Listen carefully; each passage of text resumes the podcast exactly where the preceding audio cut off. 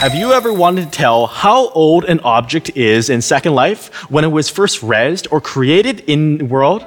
There's an easy way how, and it's in the Pie menu. It's buried several layers deep, quite appropriately. but once you know how, it's very easy to use. All you need to do is right click on any object, then go to More, then go to More again, and see where it says Inspect. Just select that and it'll show you the object, all the prims that comprise, make up the object, and the creation date of each of them.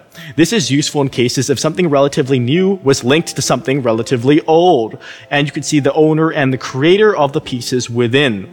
This also works on your attachments, by the way, and attachments of other residents. Let me cam scan up here and see if I can find someone who's got attachments. Hmm, is there anyone around?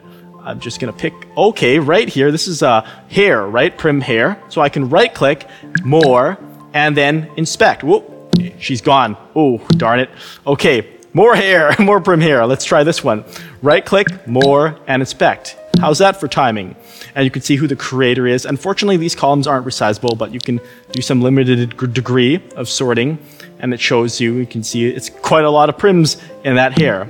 This is, of course, the old school governor's mansion in Clementina. It's a good place to come if you want to look for really old things because you'll see a lot of them date back. Okay, this 2005, not the oldest, but that time capsule was pretty old. And some of the walls of this mansion, and we go up here, if I were to inspect a piece of this wall, be a, a, bit of an archaeologist, dates back to 2002, and it's by Steller Sunshine, the very first resident of Second Life. So come, celebrate our culture, our heritage, and our history. Object Inspect.